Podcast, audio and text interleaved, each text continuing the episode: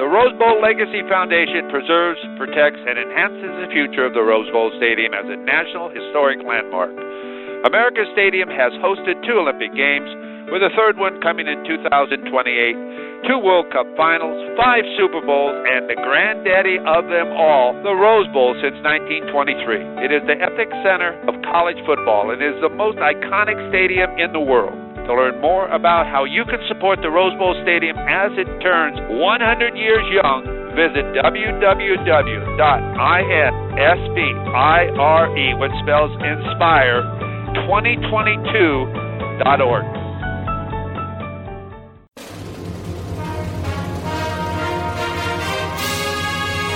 Hey, Trojan fans, it's time to get into the huddle with the Peristyle Podcast. The Peristyle Podcast is your weekly ticket to USC football and recruiting news. Don't forget, you can download the podcast 24 7 at our website, peristylepodcast.com. And now, here's the host of the Peristyle Podcast, USCFootball.com publisher, Ryan Abraham.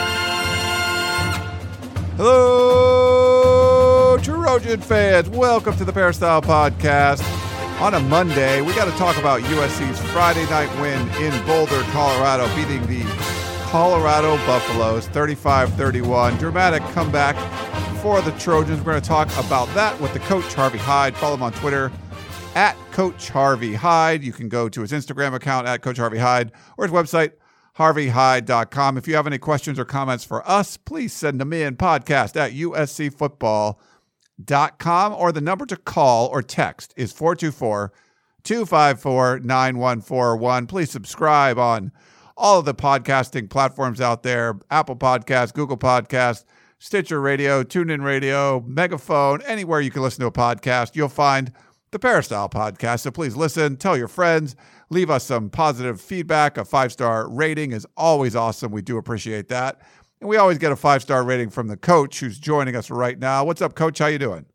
Ryan, I'm doing great. I was on secret assignment last week, and now I'm back and ready to talk football. And it's always great to talk football, especially USC Trojan football after a big win and a come from behind victory to maintain their position as far as in the Pac 12 South and really have a great matchup this weekend in the Coliseum against Oregon.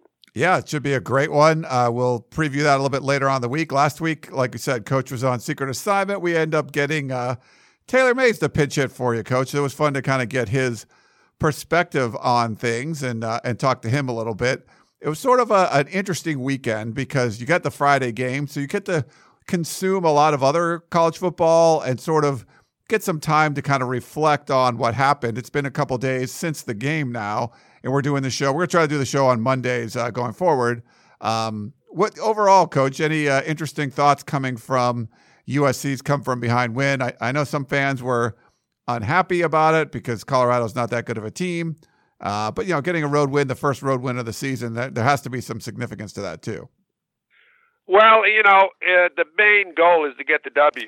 I mean, there's ways of winning ugly and there's ways of losing ugly, but uh, you know, you didn't play your perfect game but you got that W and you showed a lot of class as far as coming back and playing hard and shutting out Colorado in the fourth quarter and scoring 14 points to get that win. There were breakdowns on the defensive side of the football as far as containment and tackling and the several things that we've talked about in the past, the perimeter.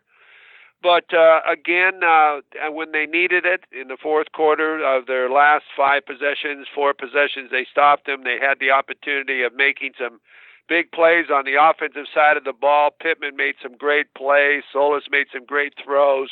London made a great catch. Brown made a great touchdown run. Tyler Vaughn made a great catch. And, uh, you know, there's things that you can highlight, but the main thing is you got the W, and we can always go into the things that people aren't happy about. But I gained a lot of respect for Kedon Slovis. I'll tell you why. He's a tough kid. He stood in there. He made throws he had to make. He took some big time hits. Took some big time hits. His knee or his ankle was bothering him a little bit. He never looked at the sideline to say, "Oh, what are you going to do? Poor me." He wanted to stay in the game. He shows leadership under that. I think the team really responded to that, and I really gained a lot of respect for him. Yeah, uh, Kedon Slovis had a, a, great game throwing for over 400 yards. Uh, Clay Helton singing his praises a bit uh, after the game. Uh, like you know, like the way he's maturing as a freshman. It, it is nice for him to get his first uh, road win. Uh, and there was a lot of great receivers. I mean, making plays out there. You mentioned a bunch of them. Man, just some of the plays, coach. It was crazy to see them come out there, and uh, you know, it was full five wide uh, formations a lot of the time. So you knew they were going to rely on those receivers, and they delivered that day.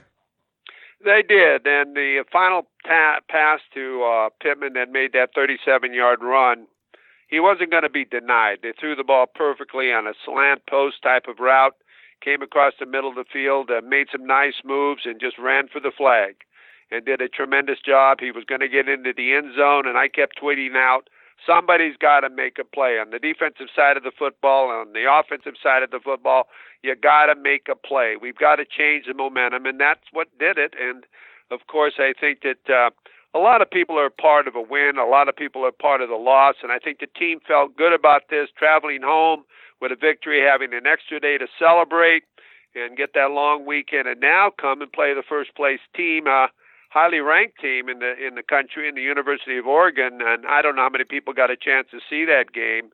I did and I tell you what an exciting game that was and how lucky Oregon was to pull that win out over Washington State. So there were some key stops by the defense. There were some breakdowns by the defense. There wasn't any perfect games. The punting game, we got some punts out of Griffin, and uh, he's starting to look like we thought he looked like in the fall as far as camp is concerned. So yeah, there are things to clean up and I think some of the things you got to clean up are some of the things that have been there for a long period of time. And uh, you've got to pay attention to those things. Otherwise, people are continually going to attack you as far as what the quarterback keep, running to the perimeter. And also on the offensive side, I hate to see the uh, the quarterback standing in the pocket all by himself.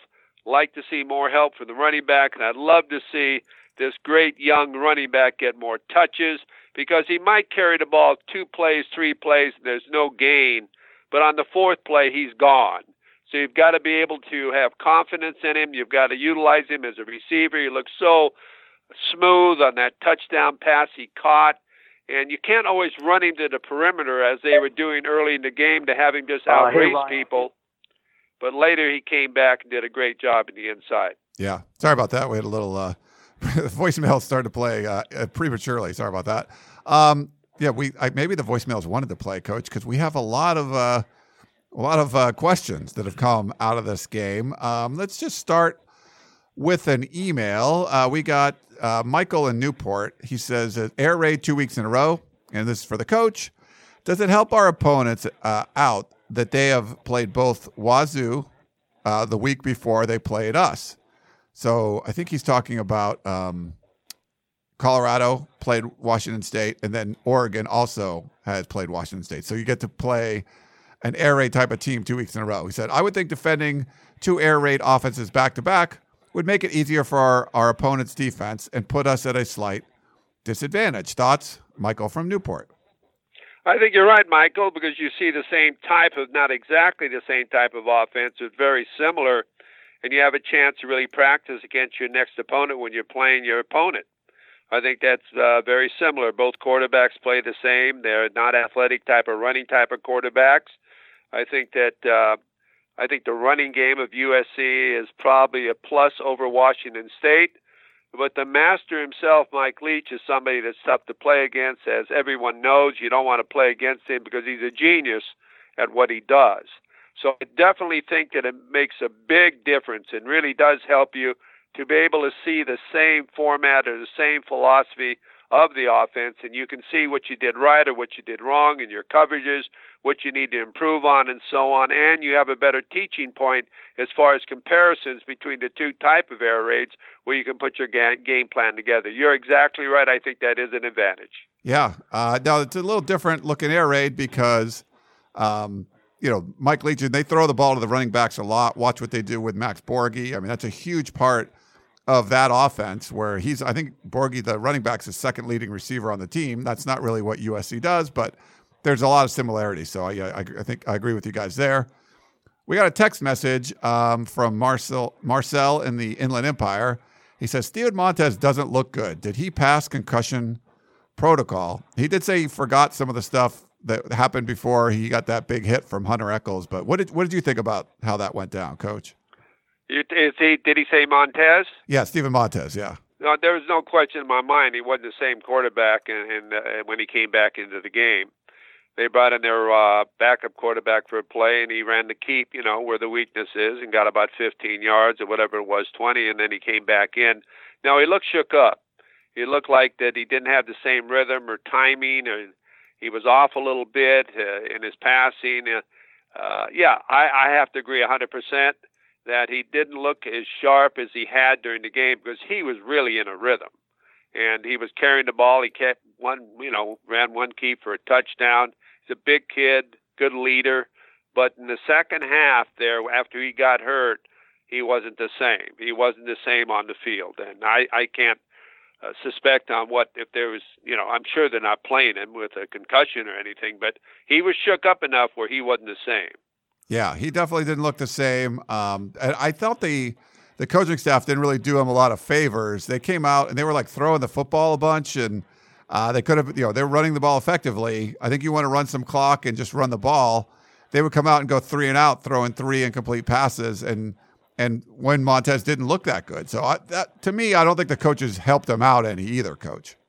I agree with you there. I agree 100%. I think they had to get back and let him get a feel of it again and not put all the pressure on him right away and run the ball and uh, try to keep the clock moving and keep the rhythm up and keep the crowd in the game and so on. And when he threw all those incomplete passes and the momentum started to change, he lost the crowd at the same time.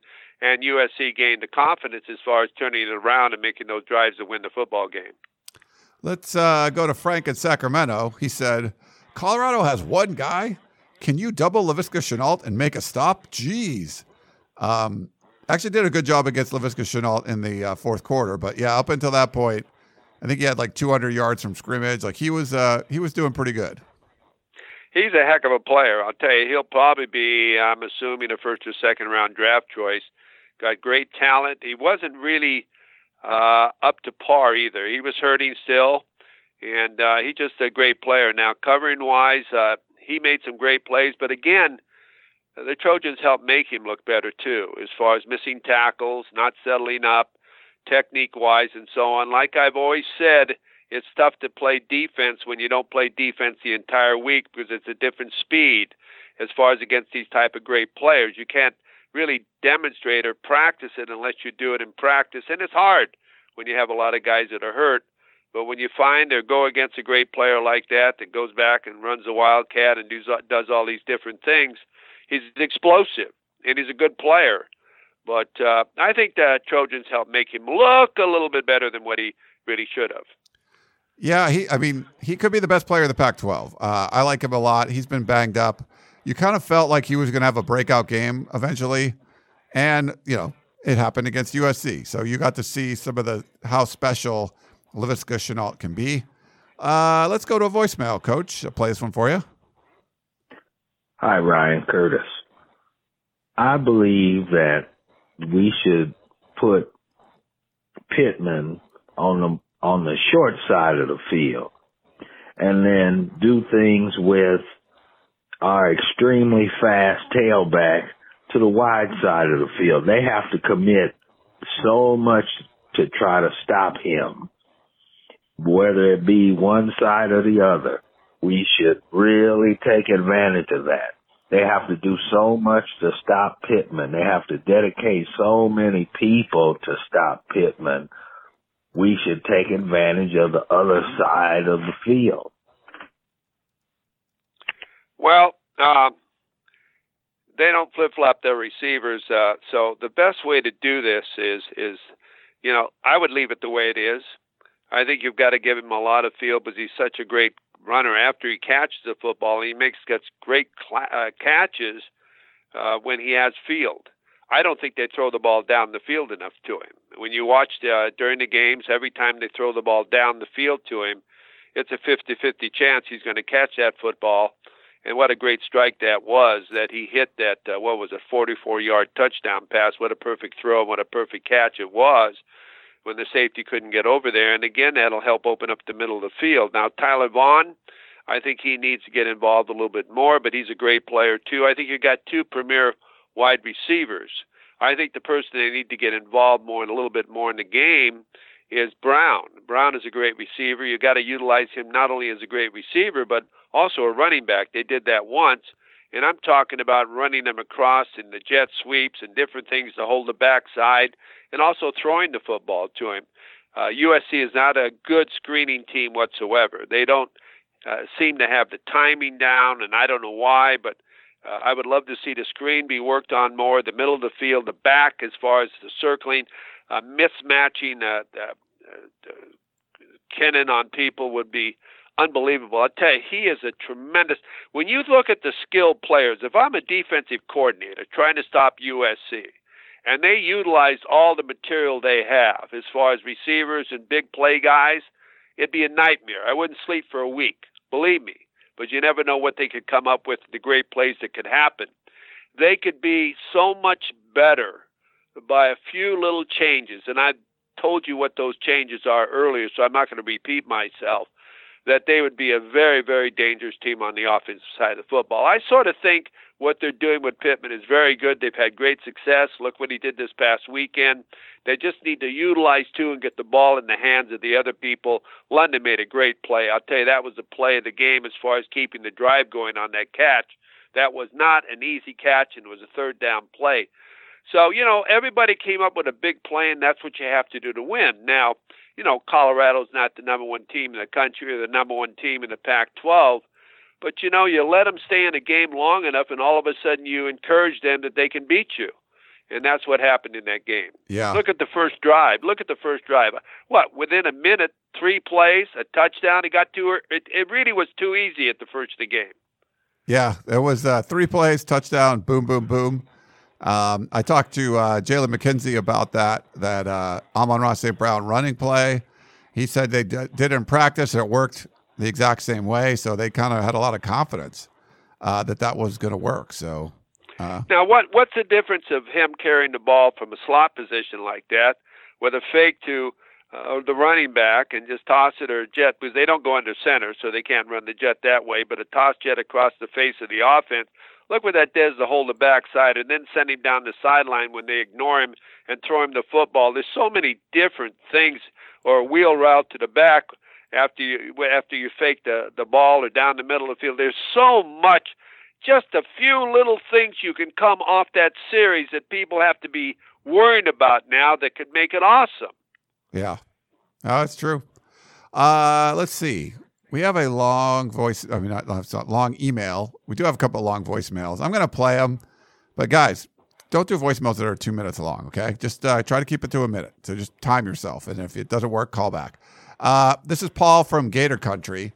He said he watched the Colorado game and had mixed feelings. After the Arizona game, I thought the defense had turned a corner, and finally we would get a consistent and dominant defense. But I was very disappointed at the play of the defense. I felt that the Colorado offensive play calling was excellent, and they had USC's defense confused all night. Credit to Colorado's offense. I was also pleased with how USC continues to not give up and how they scored enough points to pull off a victory. I really like this team, but I feel that we are outcoached many times. Keenan did great. Please, coaches, tell him how to slide so he doesn't get hurt. He put that in parentheses. And receivers are, are superstars. The offensive line was terrible. Uh, Kenan Christon played well, uh, but could have been used more creatively uh, than he was, uh, like Colorado did with Nixon. My question I understand that we have lots of injuries, but we were playing Colorado and should have crushed them. Why do we look so bad on defense? I do believe that altitude is definitely a factor, but I'm curious how the visit, other visiting teams prepare for games at higher altitudes. Prior to this game, I was going to predict a win over Oregon, but I can't imagine us beating them if our defense plays like they did against Colorado. Lastly, why does it seem like the announcers and other commentators want USC to lose?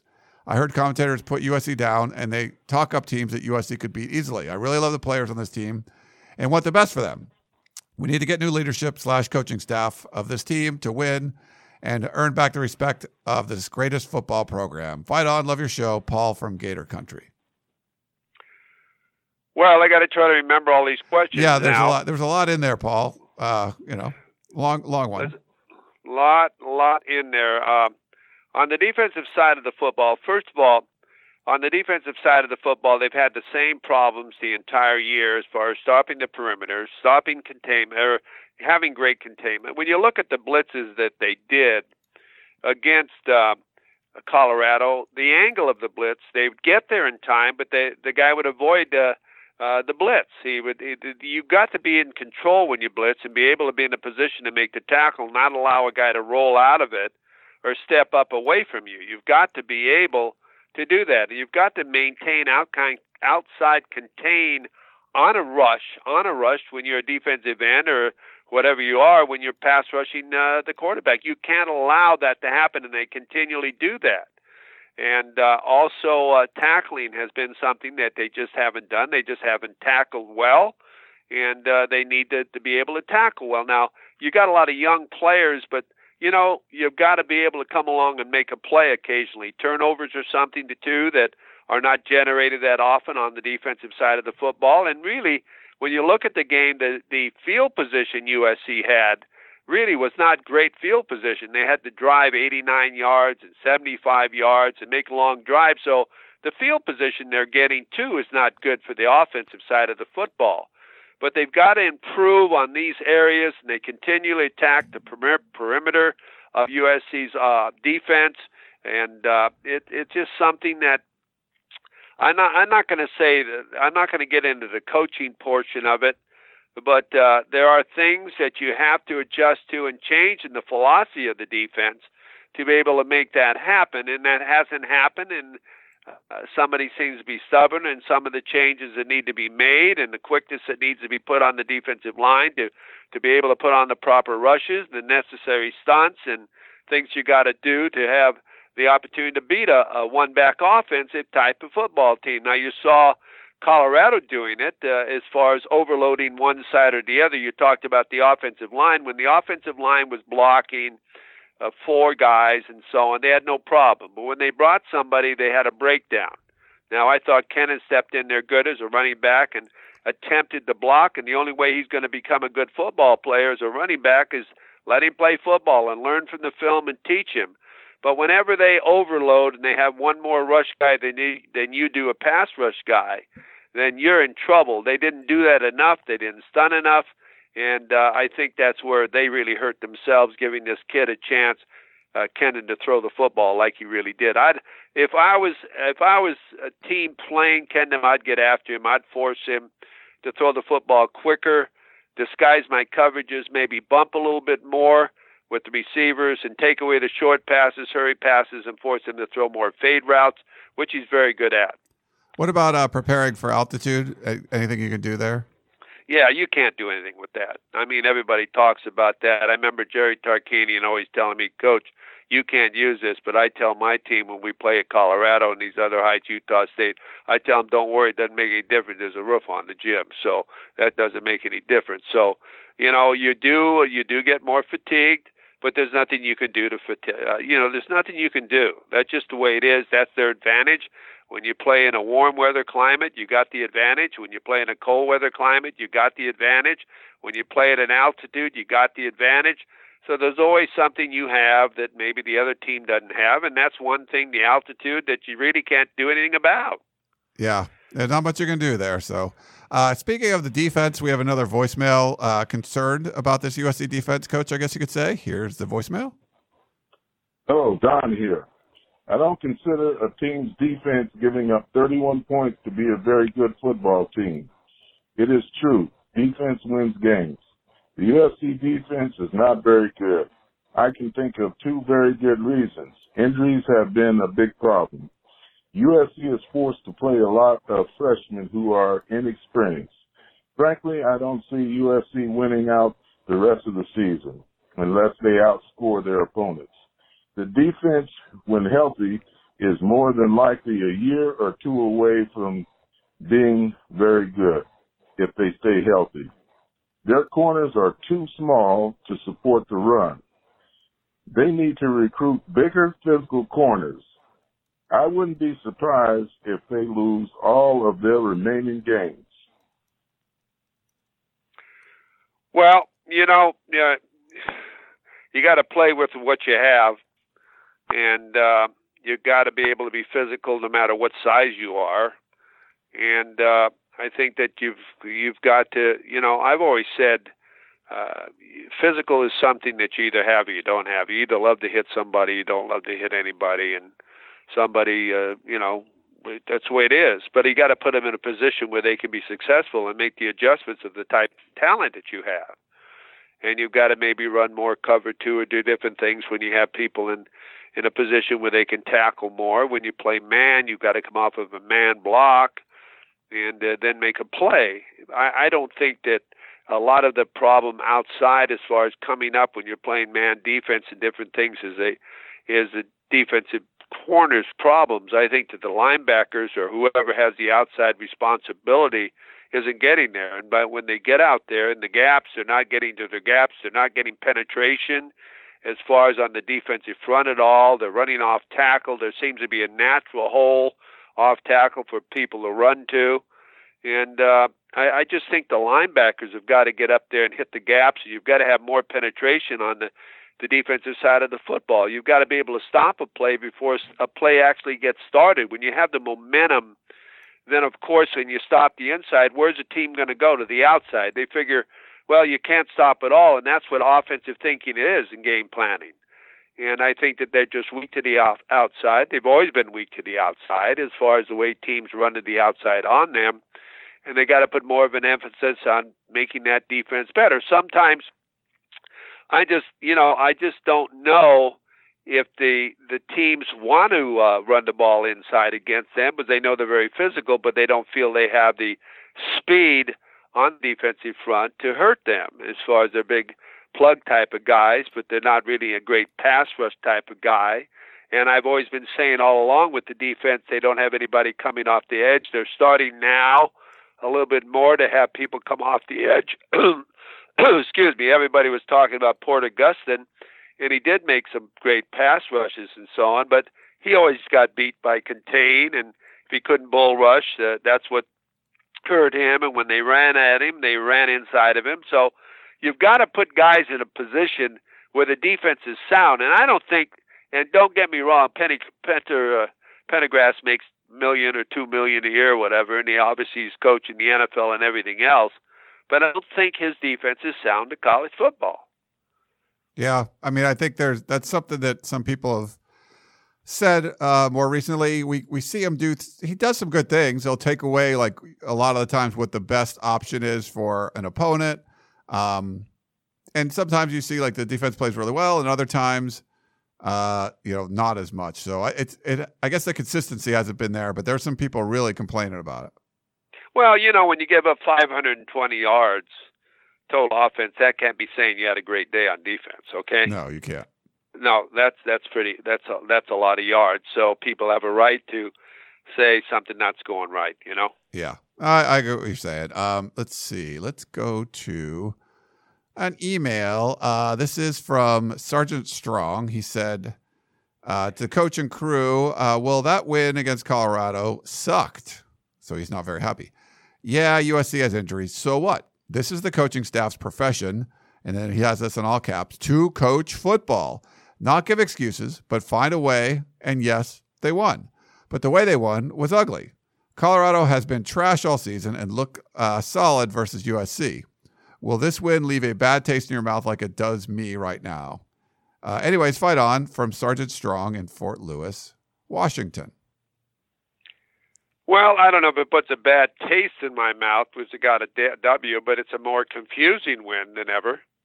Because now they're four and one in the Pac-12 South and the five and three overall, and people are now starting to think, what if they win out, or what if they lose to Oregon, and what if they still win and they're nine and three or eight and four? What's the situation of the USC football program? I think that's what you look at when you look at the overall picture of this year, this football year. And you look at the losses, the close losses, an overtime loss to BYU, 30-27 to Notre Dame, 28-14 to Washington, where they really didn't play well, but if they'd have played somewhat up to par, they could have had a pretty good season so far this year. They beat Utah uh, in the Coliseum. I'm not quite sure Utah. I didn't th- think used the right philosophy defensing them. And when you look what defense, uh, their defense has done over the last 14 quarters, giving up 10 points, man, you don't want to play them. But they beat them, and that's what counts. Uh, but when you beat Utah, then you should beat BYU or beat the other teams you're supposed to beat. And and now I, now I think it's in a very confusing type of situation for the USC uh, program as far as moving forward. If you looked at the most recent re- recruiting uh, rankings, USC is ranked uh, what 61st or something in the country, and and seven teams are ranked above them. I think in the Pac-12 as far as recruiting. Now, will athletes will that make a difference to them as far as if they go eight and four, or nine and three, and then want to come to to USC? I don't think so. So the the the University of Southern California is in a real I'd say difficult situation. They're fooling around as far as hiring an athletic director, and with the national letter of intent coming up here in December, you don't have a lot of time to decide or do what you're going to do with your football program. So I think what happens when you win these games, you win these games ugly or whatever, it throws a wrench into the plans of the future of USC Trojan football. And I'm not advocating a change. I'm just saying that it makes it difficult to decide in what direction the Trojan family is going to go because the face of the Pac 12, ladies and gentlemen, is USC and then UCLA. Without yeah. USC and UCLA in the top rankings in the country in recruiting, and also as far as in bowl games, Rose Bowl games, and so on, the Pac 12 is not going to have the reputation that it's supposed to have nationally as far as being recognized as far as the Power Five conference and in the rankings and Heisman Trophy and everything else. Oregon is a great program. They've done a great job up there. The only thing they can really offer you is rain, and also on top of that, a graduate, Phil Knight, who's decided the only way we can compete is to have great facilities and give these kids something special in uniforms. But he's done that, and he's done that right. And the Trojans and the rest of them allowed them to come catch up with them and move ahead of them. So now it's time to decide what you're going to do here in the stretch run with the USC Trojan football program. And I know I didn't answer your question specifically, but I did uh, give you an overall uh, picture of what I'm thinking. Yeah. All right. Uh, let's see. Why don't we go to another voicemail? Here you go. Hey, Ryan, Coach Hyde. How's it going? It's Franco from the East Coast. Well, a win's a win, and we're still in control of the Pac 12 South, but Clay Helton's margin of error is so slim, it's comical. You know, it basically took a quarterback coming back into the game who was mildly concussed. I mean, Montez was not the same guy after getting knocked out uh, in the in the fourth quarter as he was before, and also Colorado's inability to just fall on a on a fumble. Um, that led to the window being open for the Pittman reception for the TD to bring us back. Um, but again, it's it's so so slim. It's not you know when when Clemson goes down to North Carolina and they squeak out a W, it, you don't hear people saying, "Well, you know, Dabo Swinney just saved his job with that victory there." You know, if if it's this slim, we pretty much know what the decision should be on Helton at at year end, right? Uh, and it goes to my next point on injuries. They're really playing the injury card hard. And I know the uh, he was talking to the announcers in their in their uh, meeting before the game about you know this level of injuries I've never seen and this that and the other thing. My fear is that the administration is also going to jump on and, and use injuries to, lay, to delay the inevitable on what needs to be done here. If you look at their rosters, USC, past five recruiting classes, number two, and this is nationally, number two, number 10, number four, number four, number 20. That's an average of eight. Colorado, 69, 69, 35, 53, 44, an average of 54. We could lose half our starters and still be the more talented team, right? So you can't really play the injury card too hard on a team that you're way more talented than anyway that's coming off of three losses by combined 78 points. As Coach Hyde would say, huddle up, buckle up, let's just move on, play the games. Take care, guys. Bye. Well, thank you, and I and I sort of feel the same way that uh, you do. Uh, I mean, uh, like I just talked a moment ago about that. Uh, I've always said that USC has the most talented uh, roster in the Pac-12. Uh, I still think they do. Uh, I think that it's a crucial year this year as far as recruiting after last year. Not that some of those players haven't played well.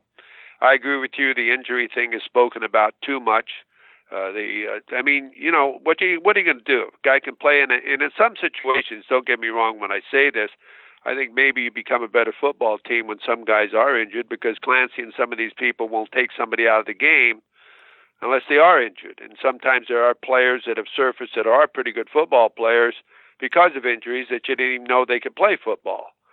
So I, I just I just think that that uh, you're I, I agree with you. USC is a is a program that should be dominating.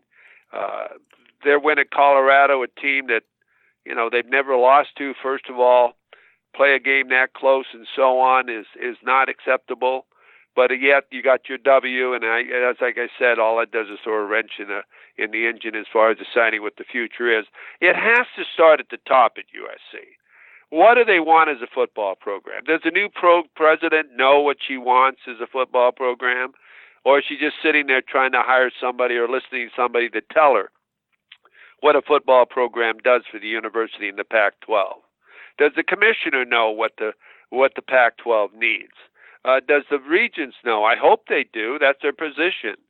And I think that the and, and the athletic director coming in should be an experienced guy that's been in those type of programs that know what it's supposed to be about and how to get to that level and what if you need to do to, and what you need to do to get to that level.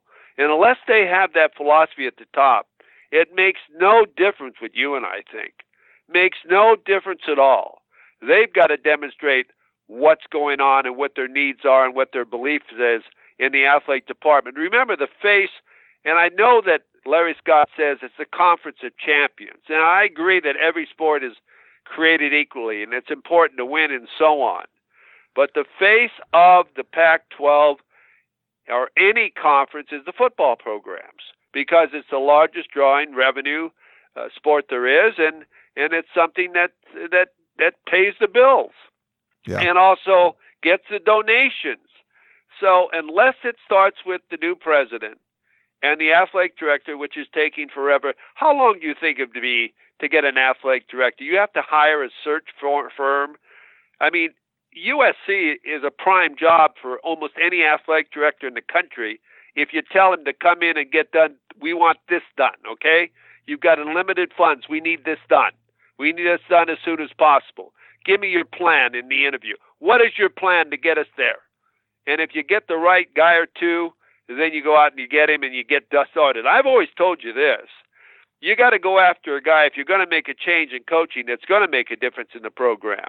And Urban Meyer, and I wouldn't let Urban Meyer, if you're going to make a coaching change, say no to me. I just keep saying, what is it going to take? Do you want to be on the interviewing committee for the athletic director? What is it going to take? But you got to have a name like that to turn it around immediately. Yeah. To get kids from wanting to go to Clemson or Alabama or whatever and wanting to stay home. And unless the university wants it, it's not what you and I and Ryan want. If the university at the top doesn't want it, it isn't going to happen. Because all of a sudden, when the university finds out from the top that in football is important and the band is important, and you're losing a great band director too. So is the band going to remain the same, same tradition, everything else? Well, these things all have to be addressed, and they better be addressed quickly. Yeah, uh, good rant there, Coach. I love it. That's uh, all those important hires. Those bad hires you've made in the years past, they have to go away. You have to make a good one now. Let's take a uh, quick break. We'll come right back and finish up the show.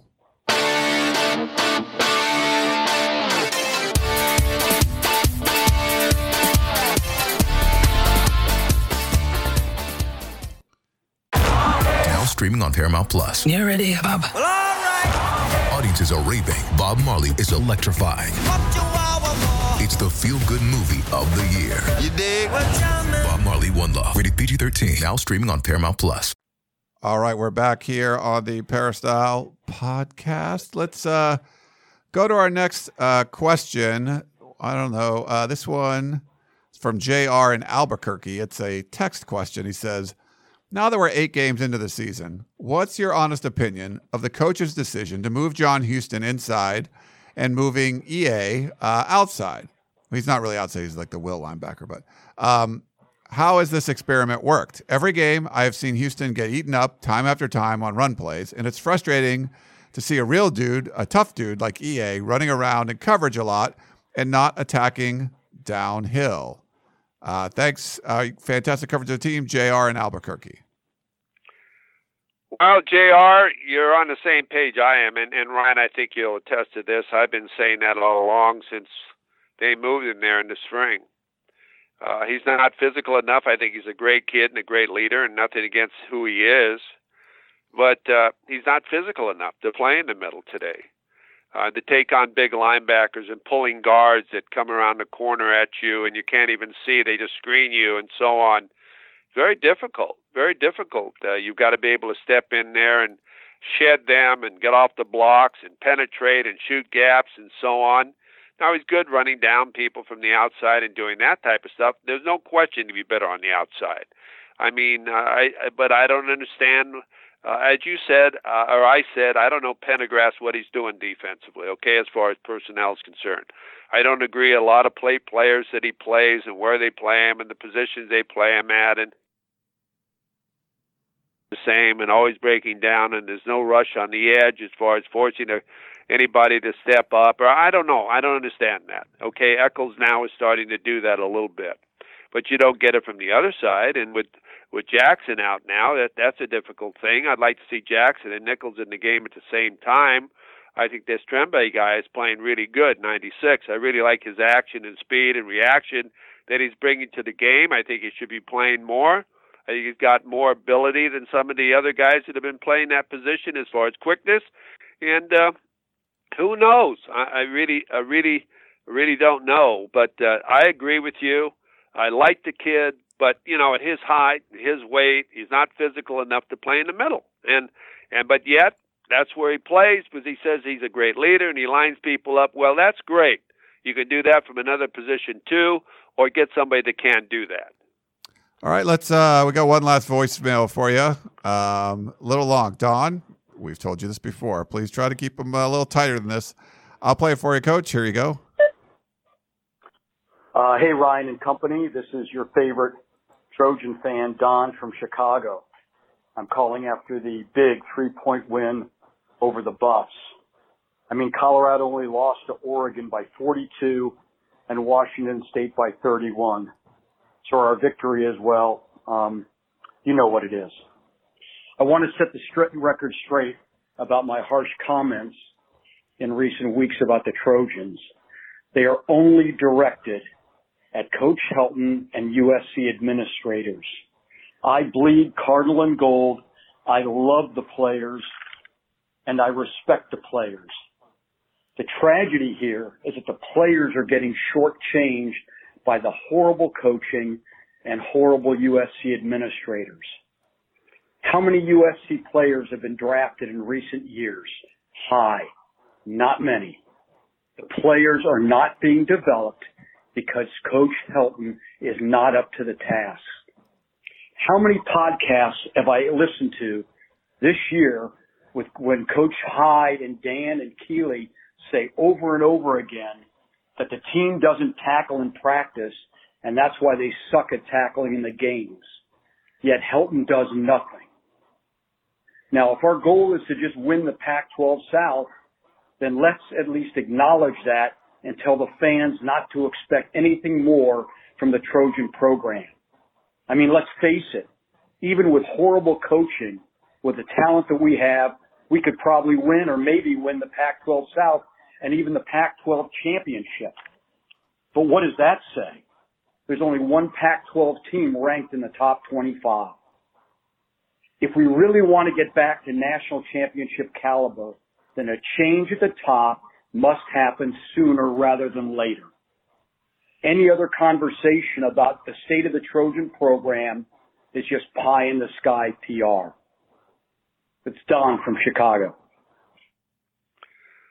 Well, thank you very much. I think we answered part of your question and the question before with my rant as far as where it starts at the top and all of that.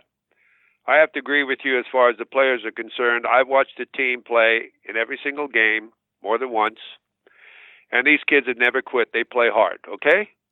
They really play hard. They don't quit. They play hard. They make plays, and sometimes it's difficult for them to make certain plays because of positions they're put in and so on, but they've never quit. Okay? They've never quit. Uh, there are things lacking that could, uh, I feel, uh, help the offense. Uh, we've been through all of that before. I don't know why they can't be a complete offense, why they just have to be called a one way offense. I don't see why you can't go into center and short yardage offense. Nothing bothers short, short yardage uh, offense. What bothers me the most is when it's second and three on the four or five yard line, you throw a fade route or something. I just don't understand why you can't light up, go into center, run some plays, have a series for every type of situation you're faced with in the game.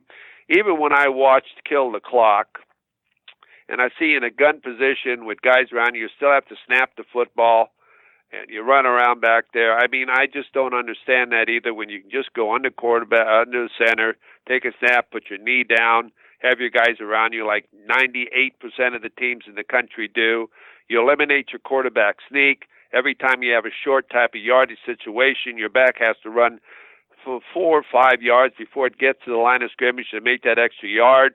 I, I there's little things like this that annoy me on the offensive side, the series and so on, the running games, bootlegs, move your pocket, those type of things. And on the defense, the same thing. The kids are playing hard. I'm not sure the right players are in the game all the time, playing the right position. Uh, players get hurt too because they, you know, like you talk about not hitting or tackling, but your body gets used to contact. And if your body doesn't have contact, or if your body doesn't have the feel of getting hit occasionally. You just get hit once a week. It's like having a car accident that you're not used to having.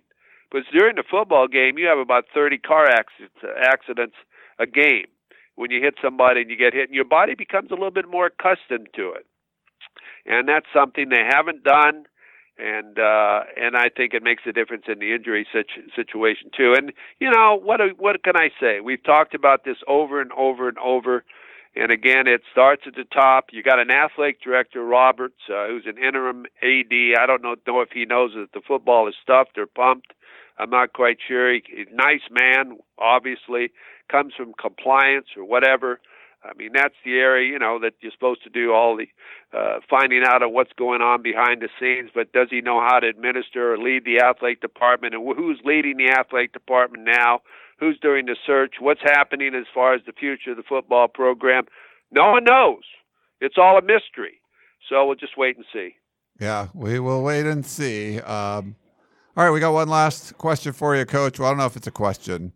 This is from Scott. He just says, fire Helton now. Fire Helton now, name an interim coach, and hire Urban Meyer now. This team is so badly coached, it's pathetic. I can't watch this any longer, and I'm a fan of 54 years and now I am finished supporting or watching this football team until Helton is fired. Uh, that's from Scott. And that's, we've had a bunch of people say stuff like that, coach, where they're just kind of like tuning out until something changes. Well, it's sad, uh, Ryan. I think that is happening. Uh, first of all, when you have seven night games, you know, people are tired of going to the Coliseum uh, and playing or on the road and watching a football game that starts at six or seven or seven thirty at night. I do a radio show. It's supposed to be a post game show, and half the time it's a halftime show or third period show at nine o'clock. So who knows uh, about that? And people are a lot of the Trojan fans are not all students. They're uh, senior citizens and older people that, get there, and, and and by a certain time they're ready to leave and they've been supportive of the university for years. And there's so many changes that are going on at a USC Trojan football game. Now I don't know how many of you people uh, go to the games or watch the games, but so on. But the game no longer is just a football game where you emphasize the football team and you emphasize Traveler and you emphasize the band, the Trojan band. It's I, I, I sometimes think it's a rock concert with the music and everything that's going on. That's trying to be everything. And everybody doesn't go there for everything. It's a place to go and watch the Trojan football team play.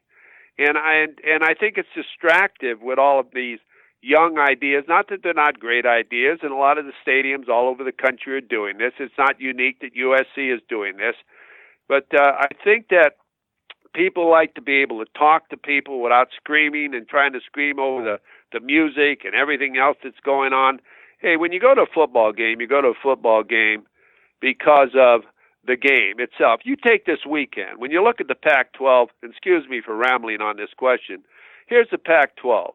Here's the Pac 12. You got UCLA starting at uh, six. What is it? Six o'clock. USC starting at five o'clock. Games in the same city, the same time.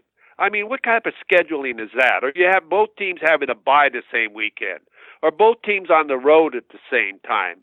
Yet you're complaining about attendance, 60,000 at a homecoming game against Arizona, 38, 39,000 at a UCLA game this past weekend. I mean, what are we talking about? I mean, and playing the extra day game in conference, the ninth game, while everybody else is playing eighth game, so that has the co- conference gets another loss. I mean, what's being done in the conference? The conference is killing itself. Why not sit down and have a decent schedule where they sit down and understand what it takes to win and what people are really looking for as far as at each individual stadium and what the tradition of that stadium and that program has been. And I think right now it's drifted away from that. USC. I think it's drifted away to now being a different type of environment, uh, a different type of administration as far as running it, and a lot of people doing things that really didn't go to USC or don't understand what USC is all about and trying to bring new ideas to USC that a lot of people are afraid to speak up and say that. So I don't know what's going on. Somebody's got to be strong enough to make these changes. Yeah, I agree with you, Coach. Um, that's all our questions. I want to, you know, you mentioned the Oregon game. I wanted to kind of look ahead to that just a little bit. We'll do like a preview podcast and everything, like I said before.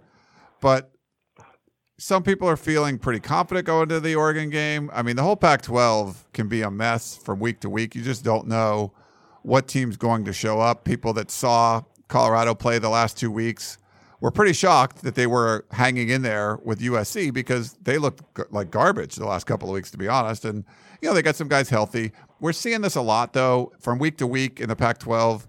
It could be anyone's game. Um, you know, Washington State could have easily won that game on Saturday night, and they, they only have one Pac 12 win right now. Uh, they blew a 32 point lead to UCLA. What are your thoughts kind of going into uh, this big game against Oregon? Do you think USC has what it takes to, to beat the Ducks and make a run at the Rose Bowl? Well, you know, you got to play the game.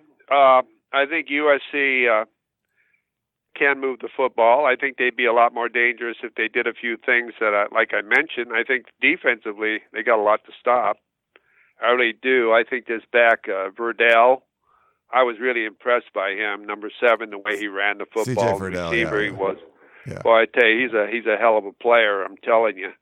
Uh, you got to slow him down. You got to take him out of the game some way, and and uh, you know they got a great big offensive, strong offensive line. The only problem they don't do, they don't run behind their left tackle enough because there's nobody. He's a he's a he's a great player. If they ran more behind him, they get more yardage. Uh, they got great receivers. They utilize everybody on the field, tight end and everything. I think they're they're really well coached too. And uh, I think defensively, uh, uh, you know, defensively they're a pretty good football team until you play Washington State, and then who knows what type of defensive football team you are. So I think that's what gives the advantage to to USC. Uh, uh, not, I'm not saying USC is going to beat them, but I, I'm really looking forward to this game. I really am. I'm really looking forward to this because USC plays well at home. Oregon coming down here, you know, they're on a roll. Uh, USC had a couple extra days to prepare and and rest and get uh, you know get ready for this football game. I think it's an important game for both teams. But uh, you know, I'm looking forward to seeing just what happens during this game. I mean, the the adjustments, if any. We keep talking about the adjustments the offense has to make and the defense has to make. Are they going to make them? I don't believe they will. Okay, and I think that'll be the thing that hurts them the most. Yeah, Oregon's not the same team on the road, um, but you know, talent wise, USC is there. But when you watch Oregon, and we talked about this um, on the uh, Tunnel Vision show, and you see some of the guys making plays, you're like, oh, that's a guy USC recruited. Oh, that's a guy USC recruited. You don't get that a lot. Usually, you know, there'll be teams playing USC, and there'll be guys on USC's team that, you know, Washington tried to get or Arizona State tried to get, and they end up going to USC. There's a bunch of guys on Oregon's team that USC tried to get, and they ended up at Oregon. No, you're exactly right. And he's having a banner year recruiting this year. I've been told, now I've been told that Cristobal is the hardest working recruiter there is. Now, if you watch him during the game, doesn't do much coaching. doesn't do much coaching at all. He's sort of a sideline guy that walks around, and uh, his coordinators run the whole show. He's there, uh, but he's he understands that players make the difference in a football coach in a football program. And he is a recruiter. He outworks everybody. He's recruiting all the time. I mean, you talk about and I and I and I'm getting this from respect from people. In fact, people say if you know, I'm not going to use this term. If he was to ever go and become a pro, it'd be all over with because of his recruiting ability. He is really believes that it's not necessarily uh, the, the all the coaching; it's the players, the morale, the development, and how you utilize your players. And you know, that's sort of my philosophy too. You know, you can be a great coach, but without any players, you're nobody. But now, if you're a great coach and you're a pretty good jockey riding that horse, you're in pretty good shape. You're the favorite all of a sudden. You're a two to one favorite. So that that's the philosophy he has, and I think that's a great philosophy, and and it's definitely showing as far as recruiting, uh, as far as who he's getting, who's committing, people are going there, and right now he's on a run. Yeah, he's uh they're on a run. It's a huge game. USC Oregon, Fox, 5 p.m.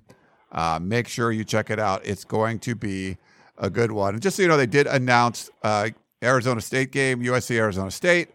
Um, the Trojans, that's on uh, 11 9, so on November 9th. Kickoff will be 12:30 LA time, but 1:30 local time because it's on Mountain Time because that that'll be after the time change.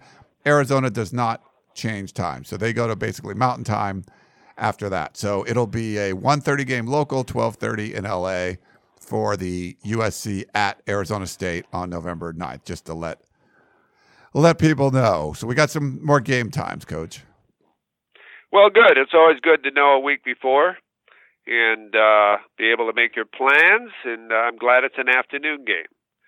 Uh, I think that uh, I think people like that better. And you know, sometimes you watch football all day, and all of a sudden it starts with what game day at six o'clock in the morning, and by the time you get to an eight o'clock game, seven thirty game at night, I don't want to say you're burned out, but you've seen a lot of football and uh, you want to be enthusiastic and really involved in the game and be sharp at your evaluation of the game. And I think that's a good time. Yeah. All right, that's going to wrap it up. Uh, Coach, thanks again for coming on. Well, thank you. We want to thank all of you out there for your questions. It's really fabulous to have you be a part of our huddle here. Ryan, I want to thank all of you too, and uh, we hope your team wins no matter who you root for out there. I know most of you are Trojan fans. But remember, game day is every day. Yeah. All right. Game day is every day. Love it, coach. That's coach. I'm Ryan Abraham. Thanks so much for tuning in to the Peristyle podcast. We will talk to you next time. You've been listening to the Peristyle podcast presented by USCFootball.com. Be sure to tune in next week for the latest news on Trojan football and recruiting. And Don't forget, you can automatically download the podcast directly to your smartphone or tablet for free. Just click the iTunes link on peristylepodcast.com or search for Peristyle Podcast at the iTunes Music Store.